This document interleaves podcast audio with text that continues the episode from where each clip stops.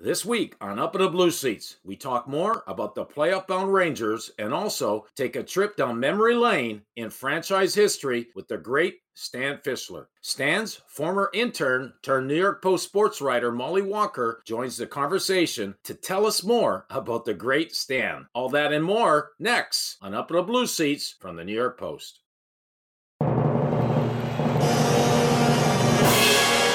Ladies and gentlemen,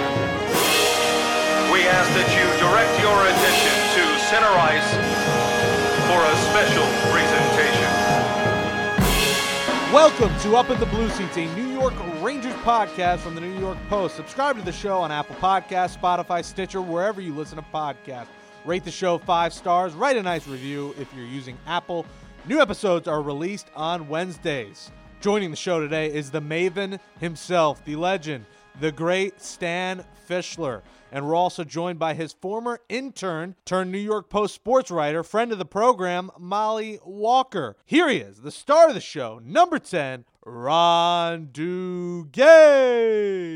Hi, everyone. So, a whole week's gone by, and there really hasn't been much in the news as far as a start date with the NHL. There hasn't been much said. I personally would love to know about what is it that the players are doing to prepare, what kind of training they're doing. And that's where we're going to be talking to Molly Walker, who has talked to JD, who JD had a press conference, and they're going to discuss some of that. And the other thing I've been intrigued with, probably in the last year or so, is the history of the New York Rangers. This past year, it's been 95 years since the founding of the New York Rangers. And I've been a New York Ranger since 1977. And it hasn't been until the last two years that I really knew much about the history of the New York Rangers. And so I thought, well, who can I talk to that would know a little bit about all this stuff? And I, well, my good friend Stan Fischler, historian, loves hockey.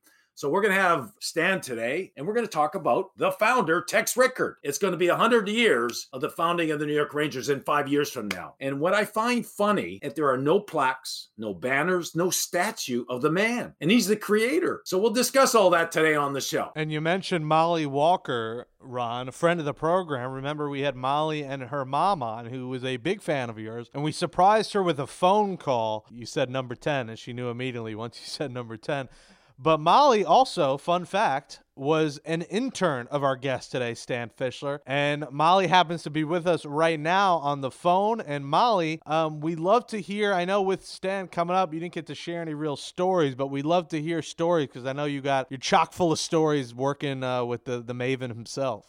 Thank you guys so much for having me on. And yes, I have tons of stories from my time interning under Stan. He is a walking encyclopedia of hockey facts, and I took advantage of that all during the times that I worked with him. But probably one of my favorite memories working for Stan is he took a liking to how quickly I was able to type. I used to do those typing games and such as a, as a child, so I've become a pretty fast typer. And uh, I was one of the only interns that was ever able to keep up with him as he spoke and just type out what he was saying. So he would sit with me knee to knee and he would look at me straight on and just funnel all those things that he wanted me to type for him. And it was like a philosopher was breathing his light and insight into me. It was uh, very rewarding. And i feel like i learned more grammar and sentence structure just writing Stan's articles for him that i learned in any type of english class and uh, I got to dust his Emmys for him and all that fun stuff. So I had a really great time interning for Stan, and we still keep in touch. He always makes sure to read all my articles, which I really appreciate. He's uh, he's a great friend and an even better mentor. So Molly, in the current news, I know you had the pleasure of uh, listening in to JD at a press conference, talking about uh, the current situations, concerns, and talking about his players. What can you share with us? Because I'm particularly interested in knowing the communication between uh, the trainers and the players, say in the last couple weeks, what is it you think they're doing as far as their preparation, their physical preparation? Sure. Well, JD said right off the bat that one of the things that happened immediately was the training the training staff was in communication with all the players the, all the time, and you know they divided it up. You know, I, I'm not 100% sure how many trainers they have, but they divided the team up amongst the trainers and each one was on a daily basis talking to each player, me just learning about what they were doing to stay in shape, what access they had to rinks and facilities. And uh, JD was saying how, you know, in Sweden it's been much more open. So the players out there have been able to get access to the rinks and, and places that they need to work out. But um, they said they said that they sent slide boards to each player um, I know Ryan Strome had a video of him working out with the slide board, so I'm assuming that's the ones that they sent. And they also said that they were holding yoga classes on Zoom calls with trainers and stuff that the players can pop in and out. And it's just it's a very you know difficult situation with how everything is with the shutdowns and stuff. But JD said that the trainers have been very on top of each player and and passing along reports about what each of them are able to do, so that when they do come together for the training camp or if it does happen, you know they'll have a better understanding of who's been on the ice for as long as as they have and who needs to you know have a little bit more of extra time to get their feet under them, I guess. But I'll give JD a lot of credit. His priorities are all in the right places. His main concern is the health and safety of his players, and he made that very apparent on the call. Is there any issues with any players that you know of that they're concerned with? JD spoke heavily about, you know, Kaapo Kakko is a type 1 diabetic and he has celiac disease. And there are reports that if you contract the coronavirus, having diabetes can further complicate any type of symptoms that you have and can further put said person in danger. So we asked if, considering his medical history, if the medical professionals advised against playing Kakko what the Rangers would do. And he, without hesitation, said, you know, if his, if Kakko's life and well being is, is threatened, you know, they have no problem pulling him. They have no problem sitting him. And, you know, he said that he is such a big part of what they have going for them. And, and it's very true. So he said that, you know, they have talked about it extensively internally. Um, and I believe that. So I think that whatever the medical professionals tell them what to do regarding Kakko, um, they will follow that. He said specifically, we will listen to science. Well, one last question, Molly. Um, with you having learned through Stan Fischler everything that you've learned, and now you're in the middle of working it, you're working for the New York Post. What is it about your job that you really enjoy doing? I mean everything. I mean I I love my job and I think Stan definitely instilled with me that, you know, creating personal relationships with players and really getting to understand them as people is probably one of the more rewarding parts of the job and I know I couldn't agree more, you know, so many of the Islanders players have had babies over this quarantine and and that's just been so exciting for me after you know developing relations with relationships with the players throughout the season hearing about them having children during such a terrible time it's definitely heartwarming to hear and you know that they're doing well and these players will never get as much time with their kids as they are right now so i think it's almost a blessing for some of these players right now to get this family time so i like to think of the positive side in that way and i think stan definitely helped instill that in me during my time as his intern well thank you you, Molly. Thank you for your insight, and uh, we'll have you on again. Yeah, for sure. Thanks so much. And now let's hear from Stan Fischler himself. My guest today is a hockey historian, as well as a hockey broadcaster, author, and professor and has authored almost 100 books on sports, including a few on the New York subway system. Him and I have worked together for MSG TV, and that's where I really got to know him. My friend from Brooklyn, New York, the Maven, Stan Fischler. Stan, welcome to the show. Oh, it's a pleasure to be on with you, Ron. Stan, you know, before we get started, it's your way of lighting things up by telling a joke. So please take me back to when we used to work together where you would tell a nice, clean joke. Well, my uh, current favorite is about Leo the MGM Lion. If you've gone to the movies, you know who Leo is. Starts off every movie. So Leo the MGM Lion goes to a Hollywood shrink. Hollywood shrink says to Leo the MGM Lion, what is your problem? Leo the MGM Lion says, every time I roar, I have to sit through a three-hour movie.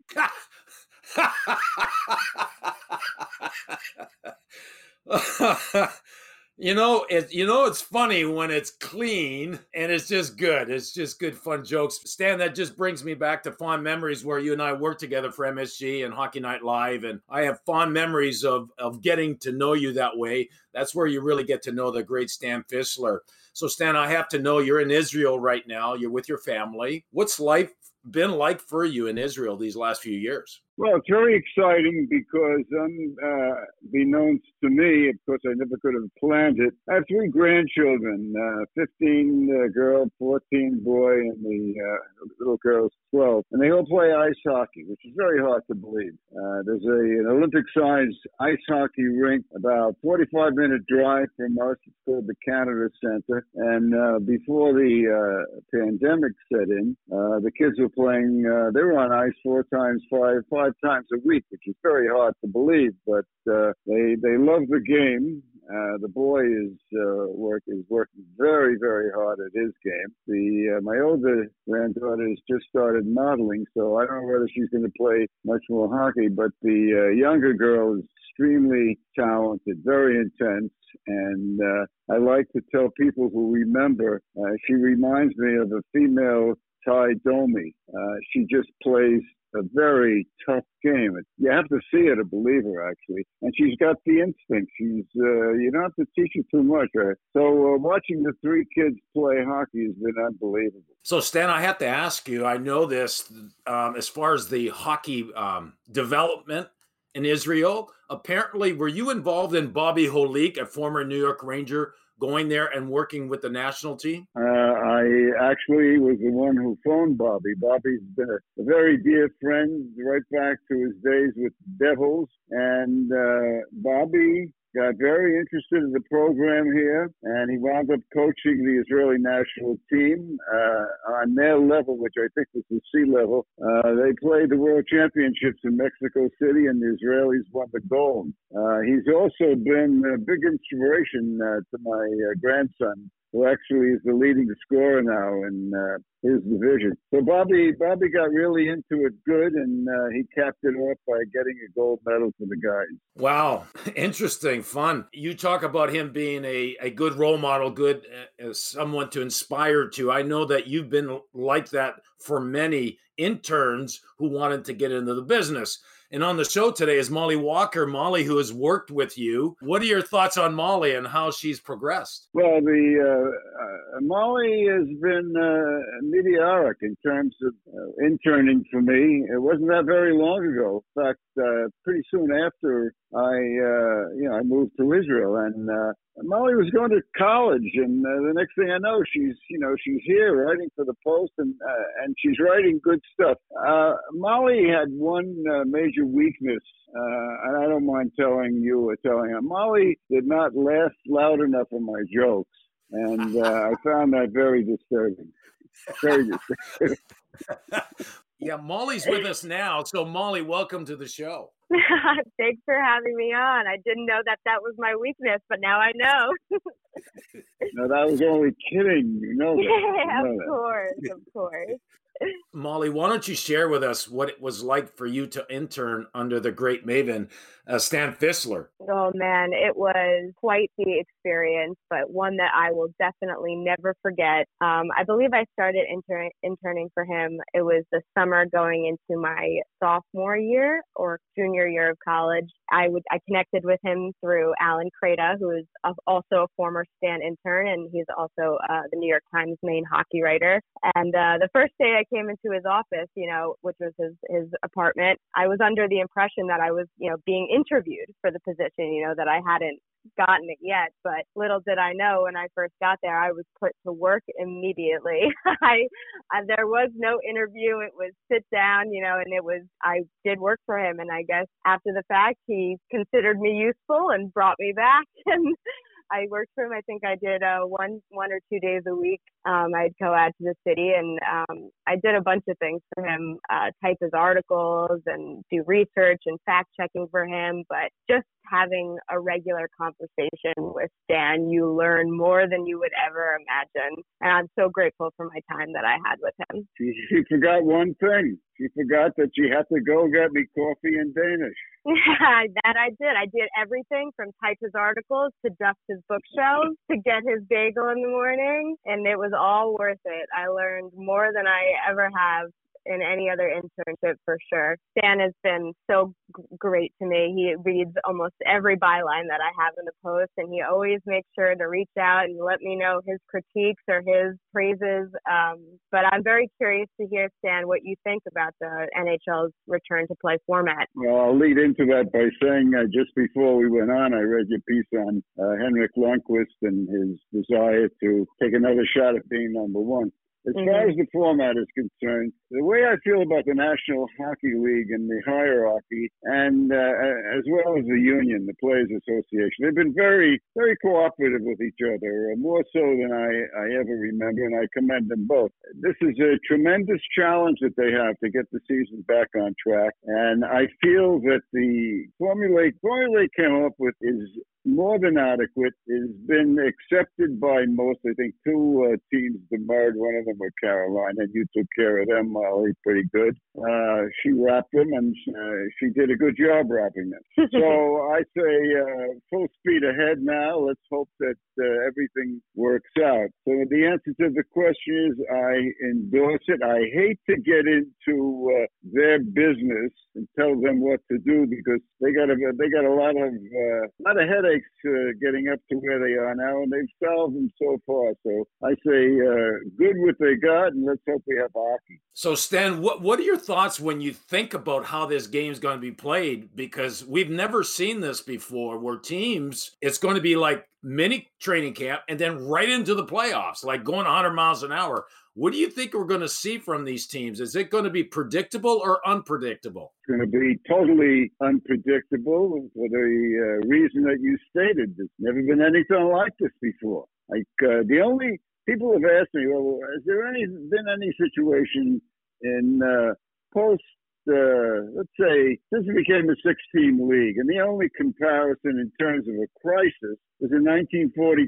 The United States is in the war now, and uh, leaders in political leaders in Canada and the United States wanted to shut down the NHL, and it came very close to being shut down because of the war. And uh, uh, finally, there was uh, enough lobbying done, and hockey kept going. But it was very difficult hockey. You take a team like the Rangers; they finished first in 1942 and they lost half their lineup to the armed forces. A guy like uh, Bep Guidolin, he was 16 years old, 16 years old, playing for the Boston Bruins in the NHL. So you had, and I was going to games, so I can tell you what it was like. You had uh, a lot of guys who were 4F, so you had uh, young guys, you had old guys making comebacks. Uh, two of the Leafs who won the Cup in 42, uh, they were about to retire. Sweeney Schriner, Lorne Carr, they came back to play for the Maple Leafs. They won a cup in 45. It was very, very strange hockey, but I'll tell you this, we all loved it. We loved it. It was. It didn't matter who, what, what the age of these guys were, whether they were inexperienced. It was just great to see hockey, and the NHL survived the war.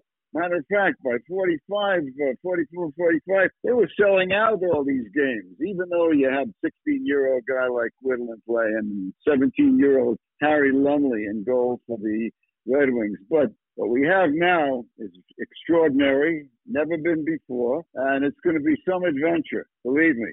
Hope it's going to happen, but it's going to be an adventure. So, Stan, when you go back to the first time you watched hockey and you loved watching hockey till today, was there a time and period where you enjoyed watching the game more than you do at different times because of how the game was played or players or character? Was there a time you enjoyed more when you go back and look? Is it today or is it in the 50s 60s when is that?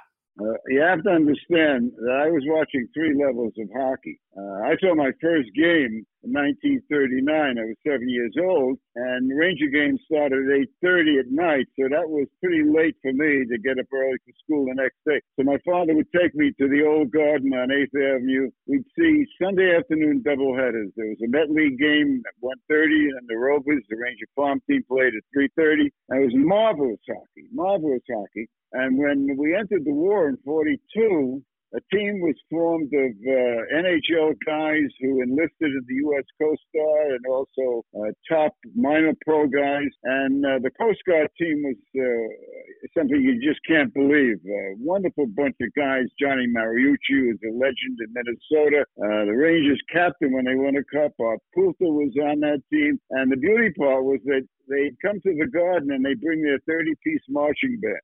So whenever the Coast Guard team scored, they would play Semper Paratus, which was the Coast Guard marching. So very exciting spectacle there. I can tell you about uh, terrific games uh, going back to 42 when the Leafs were down three games to zip in the final and they won four straight. Never been done before or since in the final. And uh, yeah, when I, when I see the way expansion worked, we were laughing at the uh, expansion teams for the first three or four years, but then when the uh, uh, the Flyers came along and uh, won that first cup, some people thought it was a fluke, and then they come back and they win the second cup, no fluke, and then uh, they and uh, their third shot at they actually went to the final. So uh, seeing expansion work was uh, really exciting. And then you had the uh, you had the competition when the World Hockey Association came along, and uh, World Hockey is the reason why I got into television. I was doing uh, the uh, Whalers. Uh, that was 73, 74. My wife Shirley worked with me. We were the first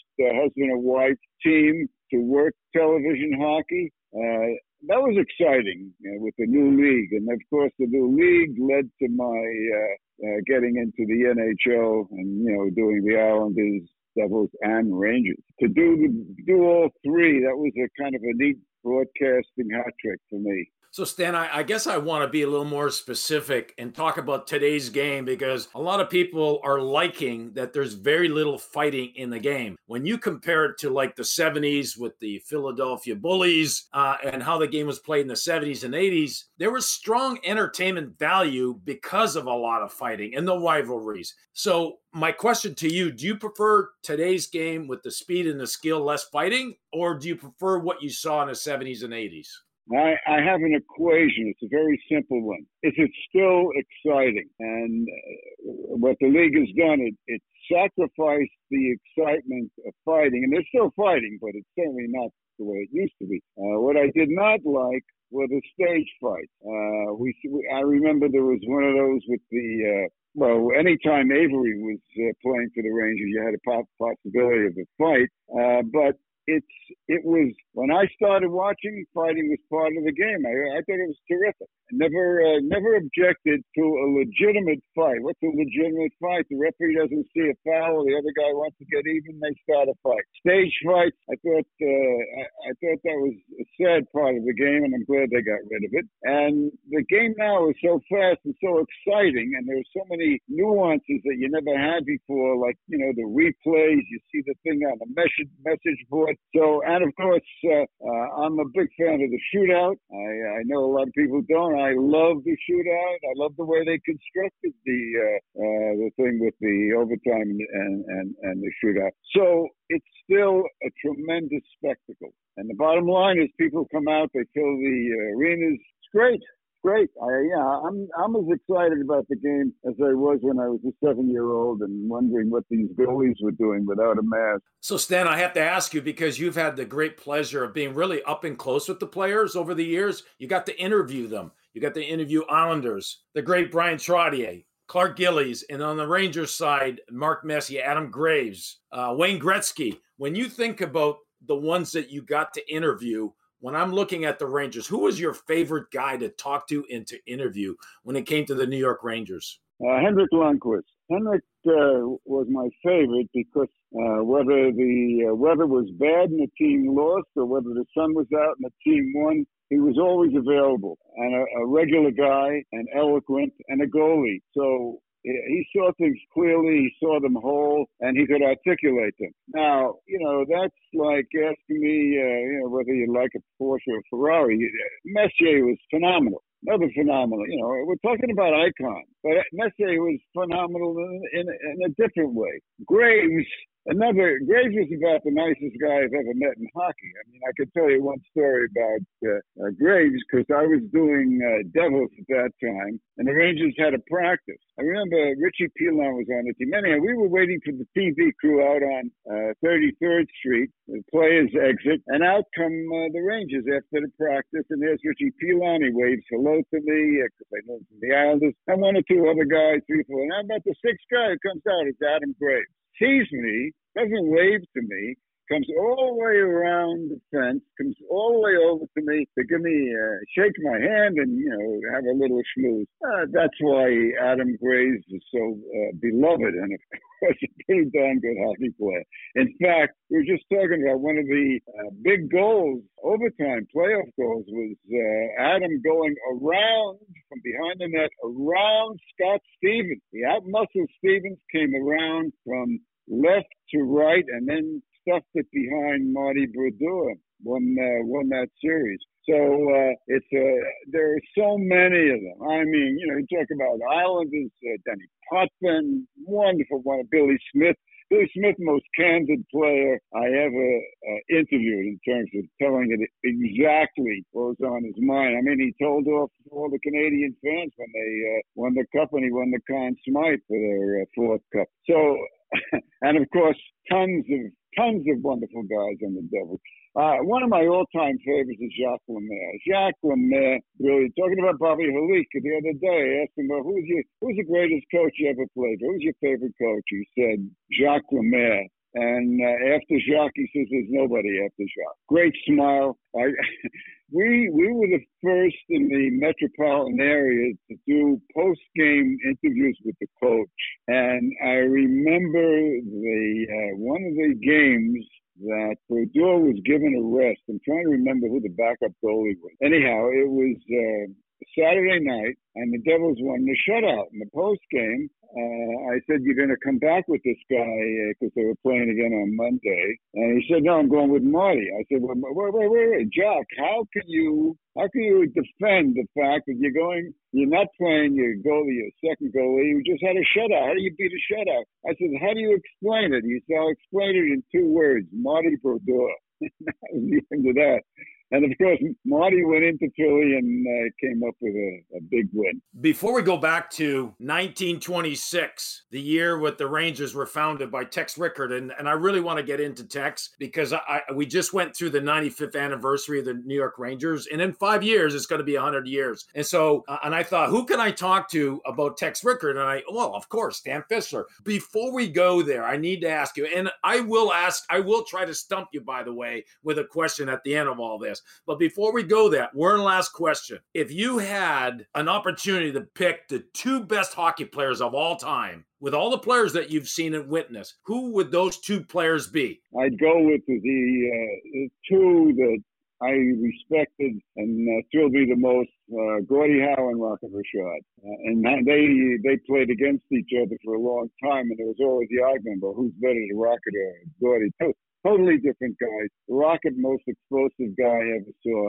Uh, Emile Francis, who was a goalie for a while for the Blackhawks, said uh, the Rocket once scored a goal against him carrying two guys on his back, not one. And uh, uh, Gordie Howe was, uh, to me, the best all-around player. He he was the best scorer, the best passer. He was the toughest guy. Never lost a fight. Uh, and anybody who took him on uh, had to hope that he would live through that one. Louis Fontinato, the Rangers, can uh, he he he made that mistake. Gordie Gordie did everything but play goal. Uh, but you know, eras are different. The era of the 20s, hockey was a different game. The era leading into World War II, a different game. Then you go back post-war uh, with the six teams, and you go into expansion. The game changed every every epoch uh, epoch uh, is different. So people now you mentioned the game name Eddie Shore. People don't know who you're talking about. Nobody saw Eddie Shore play, but they, he was considered the greatest player uh, through the 30s. Howie Morenz of the Canadiens considered the greatest player of the 20s. So every era had phenomenal players, right, right up to the present. So you can't You you you take a player today. You take uh, anybody uh, you want to take a star on any club, and you compare him to somebody on the same team 40 years ago, not the same hockey. It's, it's, how do you compare a goalie who never wore a mask like a Glenn Hall or a Gump Worsley compared with a Lundqvist who's making saves with his mask unheard of? So it's, you know, the, the game changes.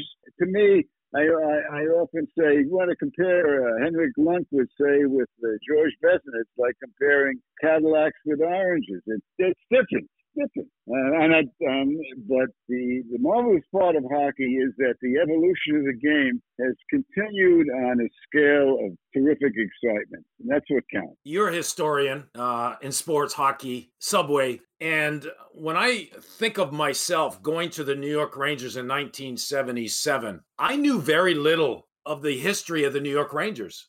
I didn't know why the name Ranger. I didn't know where it came from. It wasn't until two years ago that I was introduced to Tex Rickard because I was doing some work with the Woodlawn Cemetery in the Bronx. And they made a mention to me, oh, by the way, you have a connection to this cemetery. I said, what's that? The uh, founder of the New York Ranger, Tex Rickard. And so for the last two years, I've been really interested. I've been kind of looking at his backstory and what an interesting man. What's more interesting, Stan, that there's no plaques, there's no banners, there's no statue of the man who brought New York Rangers to life. And so that's why I think I wanted to bring it to light today and talking to you about Tex Rickard. I'm not sure what the Rangers are going to do in five years from now because it'll be the 100th anniversary, but I'm talking about it now. I'd love to know what do you know about Tex Rickard? Well, I know a lot about him. First of all, he was he, he redefined the term impresario, came from Texas, which of course is why he got the nickname Tex.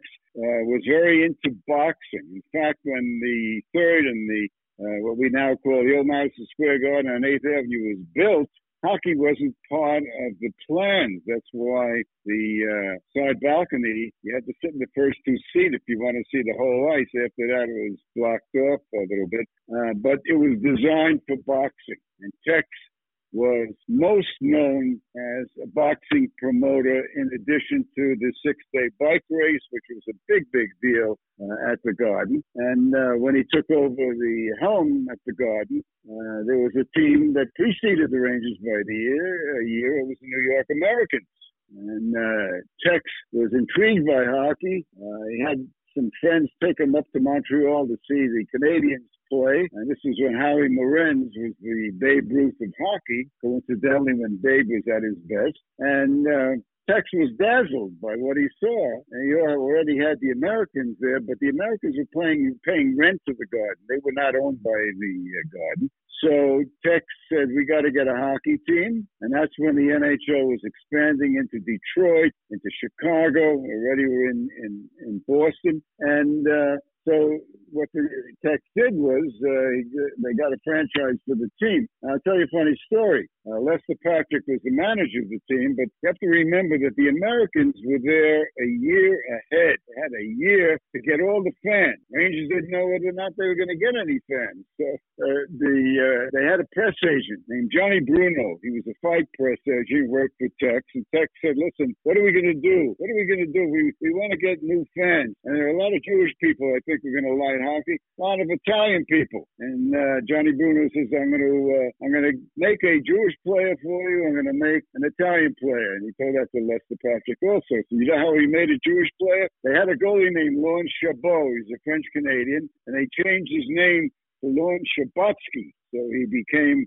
an instant Jewish goalie. And then they had a uh, Finnish Canadian named Oliver Reinikka with two Ks, and they made him Ollie Rocco. So he became uh, they're Italian. And the interesting thing about it is if you look at box scores, for example, for that year, 26-27, the home games in goal, not Chabot, it's Chabotsky, and on defense, it wasn't Reinikka, it was Rocco. Now, of course, when they went up the counter, all the Canadian fans knew who these guys were. But it was a stunt, and it, it worked for for quite a while. The other difference between the Rangers and the Americans was the Americans were owned by the biggest bootlegger in the East, Big Bill Dwyer, and uh, Dwyer was having parties all over the place. Uh, the Americans had a couple of Hall of Famers on their team, but they were so busy partying that they never really played up to their uh, abilities. The Rangers uh, run by Lester Patrick. He was a disciplinarian. Uh, you couldn't get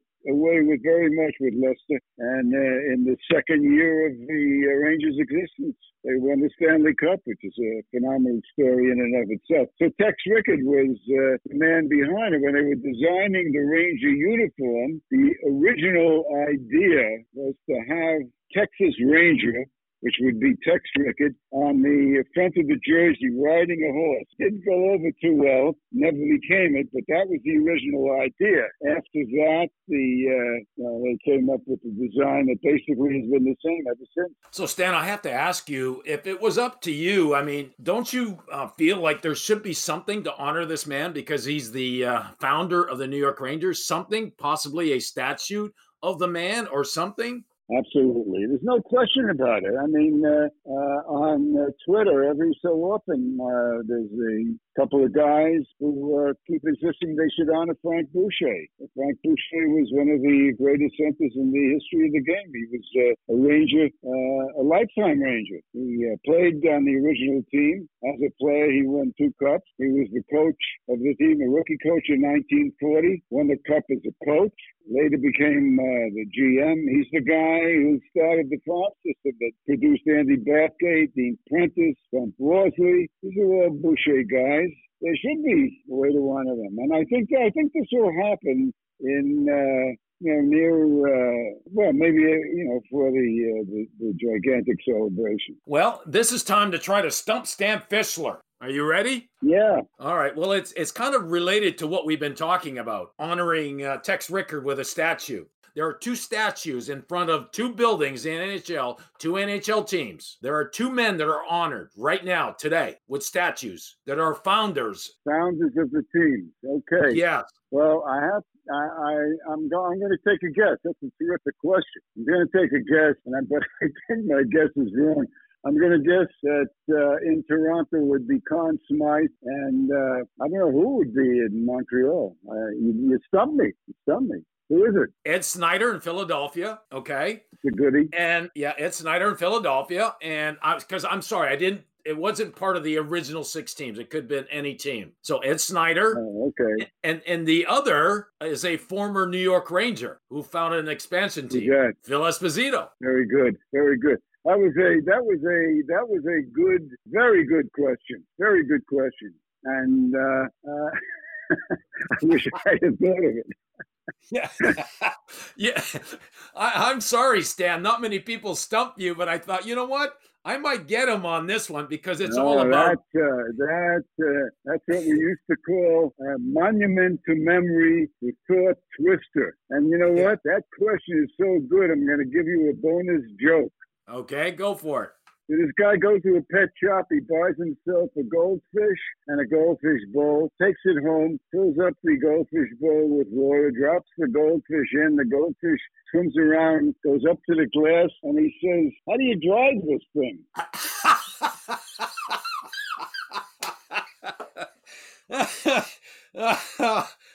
oh, Stan, you kill me.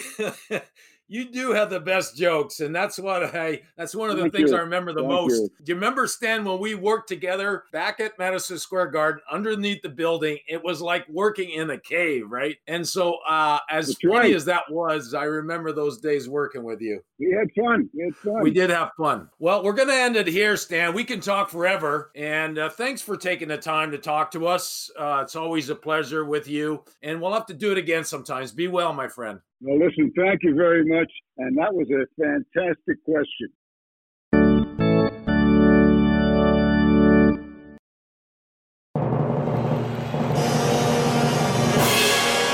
Ladies and gentlemen, we ask that you direct your attention to center ice for a special presentation. That's a wrap for this week's edition of Up in the Blue Seats. Thanks to Jake Brown for producing the show. Catch up on all episodes by subscribing on Apple Podcasts, Spotify, or wherever you listen. Don't forget to follow me on Twitter and Instagram at Ron Duguay 10. Thanks for joining us, folks. We will chat with you all next week. Stay safe out there.